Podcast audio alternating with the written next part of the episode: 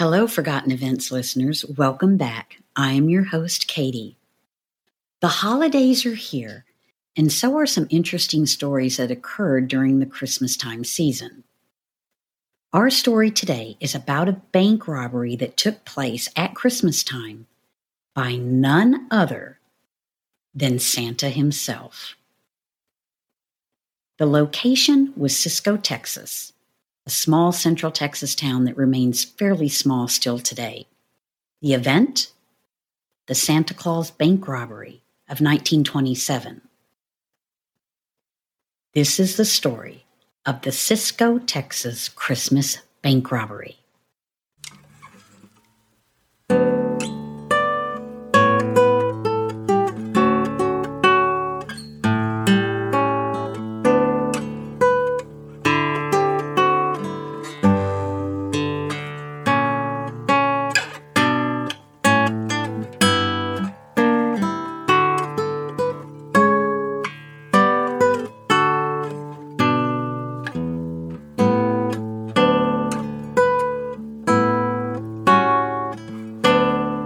December 23rd when Marshall Ratliff dressed as Santa Claus, along with his friends Henry Helms and Robert Hill, both ex cons, and Lewis Davis, a relative of Helms, held up the First National Bank in Cisco, Texas. This robbery is one of Texas's most infamous crimes, having invoked the largest manhunt ever seen in the state of Texas.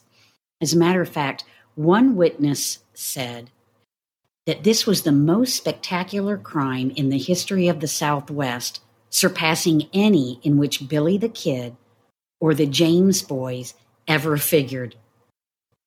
Marshall Ratliff was an ex con who had lived in Cisco before being imprisoned for a bank robbery he committed in Valera, Texas.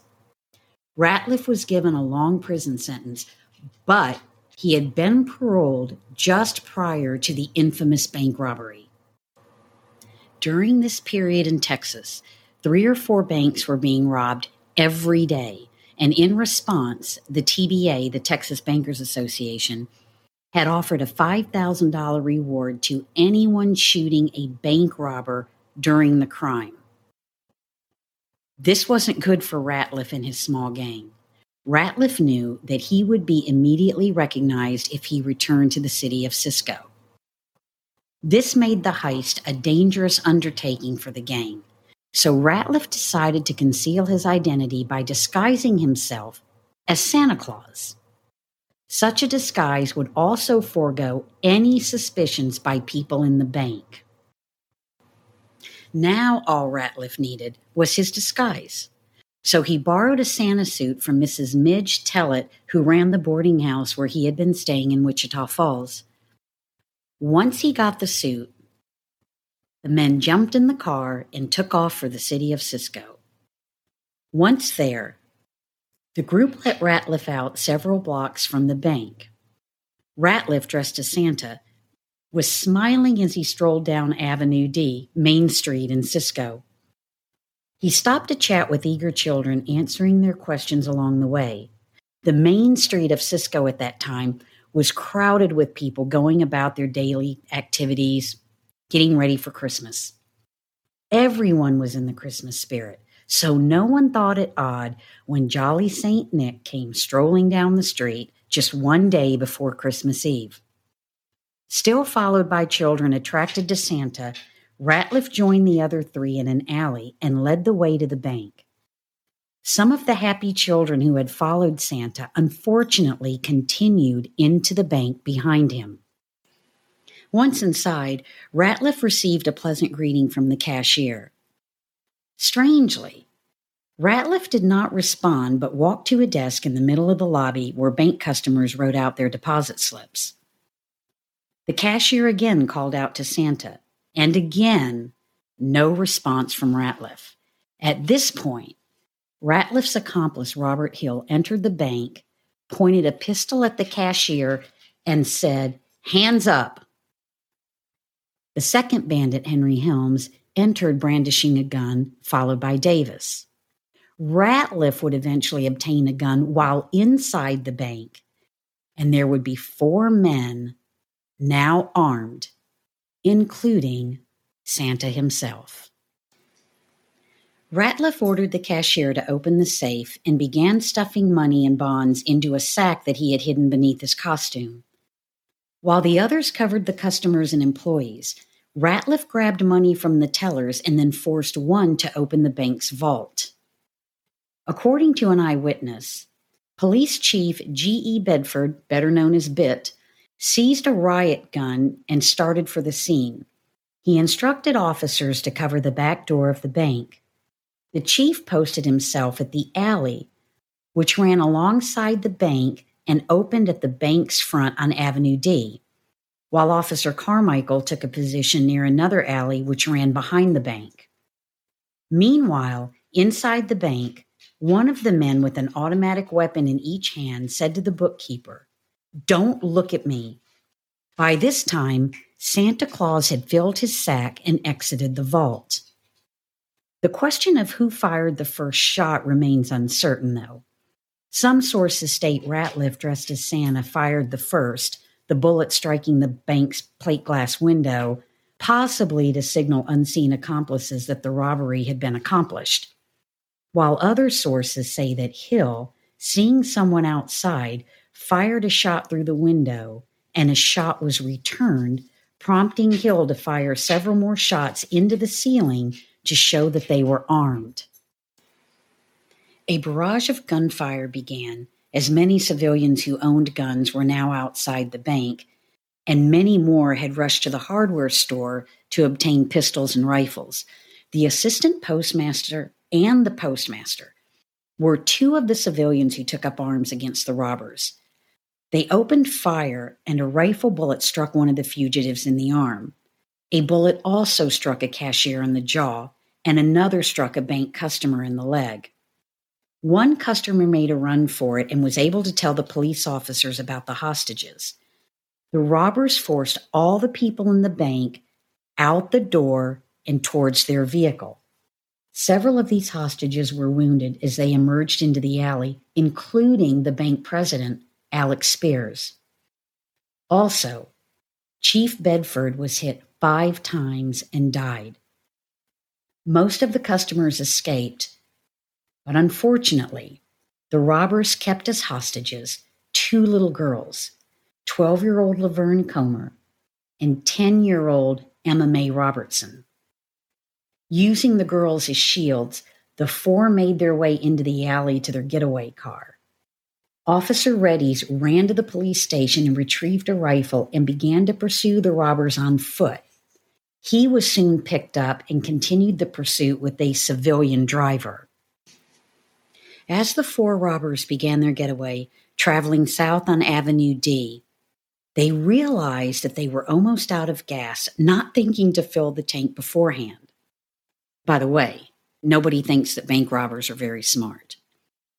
As they neared the edge of town, pursued by the determined mob, one of their tires was flattened by a shot from a police officer. The robbers jumped out of the vehicle, brandishing their guns to commandeer a passing vehicle driven by 14 year old Woodrow Wilson Harris, who eventually gave the car up. The robbers moved the loot, their hostages, and their injured friend to the vehicle, avoiding all the gunfire. Somehow they avoided getting hit. When they had finally transferred themselves to the new getaway car, only then did they realize that they could not start the car because Harris had cleverly taken the keys from the ignition when ordered to stop. Davis was by then unconscious, so they left him in the car. They moved back to the first car with their two hostages. Robert Hill, the one who had followed Ratliff into the bank, was struck by a rifle bullet during the aborted transfer to Harris's car. They did not realize until later that they had left the money in the Oldsmobile with the wounded Davis. The determined mob found Davis and the money and temporarily gave up their chase.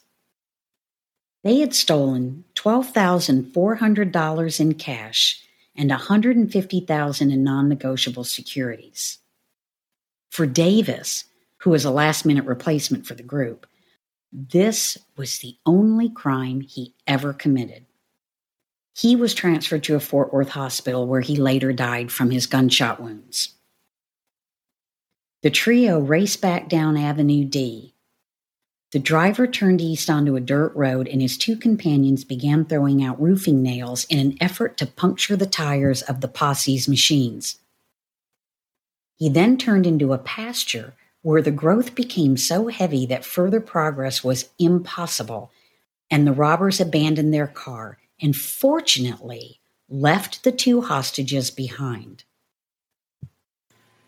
The local sheriff and his deputies in Eastland, which is the county seat, had been called by long distance and given the news of the bank robbery. They headed that direction, hoping to catch up with the two bandits that were now on foot. Reporters followed the action from another vehicle. During the search, one search party discovered an overcoat and blood-stained gloves, and later citizens found a suitcase and a pile of blood-stained rags. In the suitcase were cotton and gauze, showing that the bandits had entered their enterprise with the knowledge that there might be some bloodshed.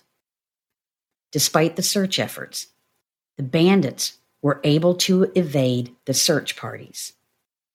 One of the results of the holiday crime was its tragic implications for little children in Eastland County. On Christmas Eve, a church in Eastland was filled, and Jolly Saint Nick walked through the door, and a little boy called out, with a quiver in his voice, Santa Claus, why did you rob that bank? When the bandits wrecked their car in Putnam, they then successfully commandeered a vehicle driven by Carl Wiley, a young driller, forcing him as their hostage to drive the vehicle. During the seizure of that car, Mr. Wiley's father fired his shotgun aimed at the car. Unfortunately, his bullet struck his son. After hiding out all night with nothing to eat but oranges, which, by the way, they did not offer the young boy, Helms, Hill, and Ratliff decided to return to Cisco to hide in plain sight. They released Wiley and his car and stole another. The wounded bandits, especially Ratliff, were doing poorly due to their injuries, lack of food, the weather conditions were horrible. The next morning, the three men were ambushed by Sheriff Foster in the little town of South Bend in Young County. As they tried to cross the Brazos River, officers spotted the single seated vehicle with three occupants approaching. The driver caught sight of a gun in the hands of one of the officers and began backing rapidly down the road. Then, as the members of the posse jumped into their automobiles, the car sped away. A car chase followed with a shootout in an oil field as the three tried to escape. Involved in the firefight was Deputy Sheriff Cy Bradford, famous for bringing law and order into the coal fields of Strawn and neighboring towns, and later as a Texas Ranger during the turbulent oil days. Before Bradford's car had rolled to a stop, he was out with Old Betsy, his double barreled shotgun. Bradford fired once, and one of the fugitives fell. The bandits ran on, firing back over their shoulders. Again, Bradford shot, and again, a man went down, but got back up and staggered away. The officer shoved the other shell into the gun and shot again. And the third desperado slumped to his knees, but he got back up, disappearing into the derricks. Ratliff was hit and fell to the ground while Helms and Hill, although wounded, escaped into the woods by the Brazos River, which offered the perfect concealment. Ratliff was reportedly a walking arsenal bearing no fewer than six gunshot wounds and six pistols when they captured him. But Santa Claus had finally been caught. The intense manhunt for Helms and Hill, directed by Ranger Captain Tom Hickman, pressed on, so as to not allow the wounded men an opportunity to recuperate. But despite airplane assistance, the search team could not spot the fleeing men. However, their trail was picked up, and the end of the chase evidently was not far because their footprints were so closely spaced, showing that they were tiring from this long chase and probably from the blood loss. They were finally apprehended in Graham, Texas on December 30th, seven days after the bank robbery. They had been attempting to find the location of a rooming house in Graham. But the men from whom they asked directions noticed their pistols and notified authorities. The two were taken into custody without a fight. Hill was captured with three pistols and Helms with four. Though Helms, Hill, and Ratliff had several wounds each and none had eaten for days, all three would survive and face trials. Helms was second to stand trial after Ratliff. He was identified as the one who had gunned down both lawmen, and he was given the death sentence in late February. After an unsuccessful insanity plea, he was executed by electric chair on September 6 in 1929 in Huntsville, Texas. He is said to have had cabbage, sausage, tomatoes, coffee, and pie for his last meal. Hill was last to be tried. He pleaded guilty to armed robbery and took the stand on his own behalf. Of course, he was crying for mercy and citing his unhappy childhood. In March, he was given a sentence of 99 years. Hill would escape from prison three times, and he would be captured each time. And finally, after settling down, he was paroled in the mid 1940s, reportedly changed his name, and became a productive citizen. In 1996, Hill passed away. On January 27, 1928, Ratliff was convicted of armed robbery and was also sentenced to 99 years in prison. Emma May Robinson, the 10 year old hostage, testified and identified Ratliff as the man disguised as Santa Claus who had robbed the bank and kidnapped her. Months later, on March 30th, he was sentenced to execution for his role in the deaths of Officer Bedford and Carmichael, although no one could testify to having seen Ratliff, dressed as Santa, fire a gun from the bank. Ratliff appealed his case, and when that failed, began behaving oddly in hopes of an insanity plea. He began acting insane the day of Helm's execution. Later, his mother, Rela Carter, filed for a lunacy hearing in Huntsville. On January 27, 1928, Ratliff was convicted of armed robbery and was also sentenced to 99 years in prison. Emma May Robinson, the 10 year old hostage, testified and identified Ratliff as the man, disguised as Santa Claus, who had robbed the bank and kidnapped her. Months later, on March 30th, he was sentenced to execution for his role in the deaths of officers Bedford and Carmichael, although no one could testify to having seen Ratliff fire a gun from the bank. Ratliff appealed his case, and when that failed, began behaving oddly in hopes of an insanity plea. Later, his mother, Rela Carter, filed for a lunacy hearing in Huntsville.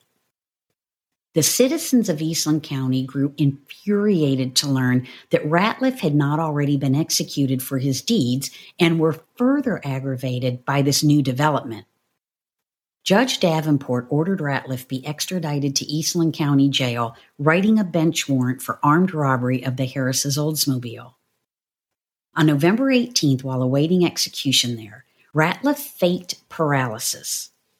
This caused the jailers to feed and bathe him and take him to the toilet.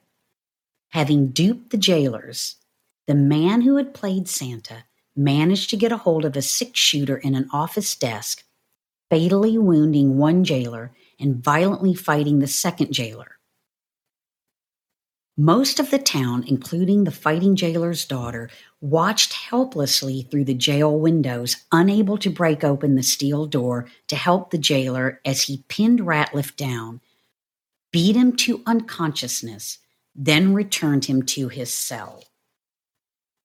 The next morning, a crowd began to gather at the jail, and by that evening had grown to nearly 2,000, all clamoring for Ratliff. The jail refused their demands, but was overpowered by about 20 men who rushed in and dragged Ratliff outside.